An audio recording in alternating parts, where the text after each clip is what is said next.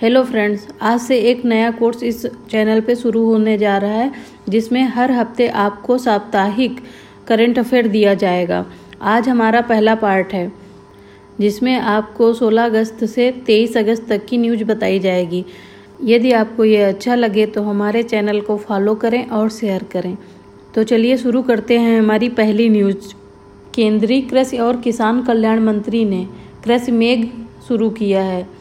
यह राष्ट्रीय कृषि अनुसंधान और शिक्षा प्रणाली के डिजिटल कृषि की सेवाओं और बुनियादी सुविधाओं की आवश्यकताओं को पूरा करने में मदद करेगा। हाल ही में जल शक्ति मंत्री ने स्वच्छ भारत मिशन अकादमी का शुभारंभ किया है। यह स्वच्छ भारत मिशन ग्रामीण के चरण दो का एक भाग है।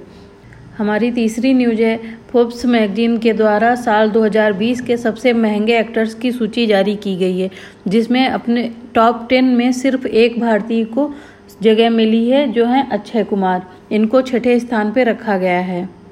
नंबर चार ग्रामोदय बंधु मित्र पुरस्कार के विजेताओं की घोषणा की गई है, जिसमें इम्फोसिस फाउंडेशन की चेयरपर्सन सुधा मूर्ति और एग्री और आईटीसी लिमिटेड के ग्रुप बिज़नेस के प्रमुख शिवकुमार सुरमपदी को शामिल किया गया है। बांग्लादेश की सरकार ने निर्णय लिया है कि वह भारतीय सैनिकों के सम्मान में एक स्मारक बनाएगा। यह स्मारक उन्नीस सौ इकहत्तर में शहीद हुए भारतीय सैनिकों की याद में बनाया जाएगा। प्रधानमंत्री श्री मोदी जी के द्वारा अंडमान और निकोबार द्वीप समूह जोड़ने के लिए सबमरीन ऑप्टिकल फाइबर केबल की शुरुआत की गई है। यह बेहतर इंटरनेट और मोबाइल कनेक्टिविटी प्रदान करेगा। हाल ही में एक राष्ट्रीय पोर्टल सुरक्षा लॉन्च किया गया है। इसका उद्देश्य मानव और हाथी टकराव को रोकना है। खादी और ग्रामोद्योग आयोग, अरुणाचल प्रदेश के आदिवासी गाँव चुल्लू में रेशम प्रशिक्षण केंद्र खोलेगा यह राज्य का पहला रेशम प्रशिक्षण सह उत्पादन केंद्र होगा। केंद्रीय शिक्षा मंत्री रमेश पोखरियाल निशंक द्वारा आत्मनिर्भर मध्य प्रदेश स्वास्थ्य और शिक्षा शीर्षक पर एक वेबिनार का उद्घाटन किया गया है। छत्तीसगढ़ सरकार द्वारा इंदिरा वन मितान योजना शुरू की गई है। इसका लक्ष्य राज्य के वनवासियों को आत्मनिर्भर बनाना है। इस योजना के तहत सरकार राज्य के आदिवासी क्षेत्रों के दस हज़ार गाँवों में युवाओं के समूह बनाएगी और वे सभी वन आधारित आर्थिक गतिविधियों का संचालन करने के लिए जिम्मेदार होंगे।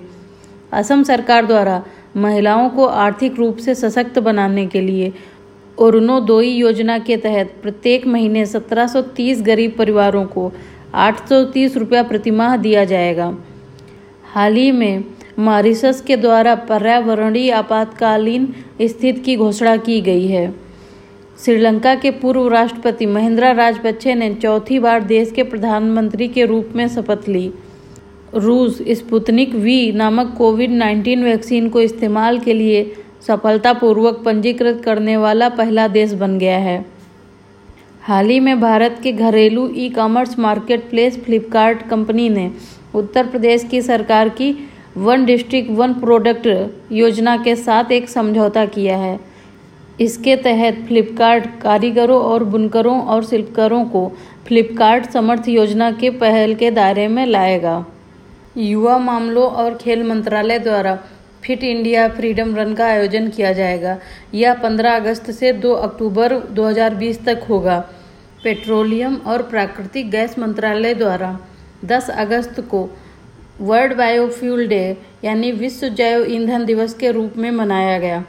जैव ईंधन की ओर आत्मनिर्भर भारत के विषय पर एक वेबिनार का भी आयोजन किया गया। अंतर्राष्ट्रीय युवा दिवस हर साल 12 अगस्त को विश्व स्तर पर मनाया जाता है। इस बार इसकी थीम थी youth engagement for global action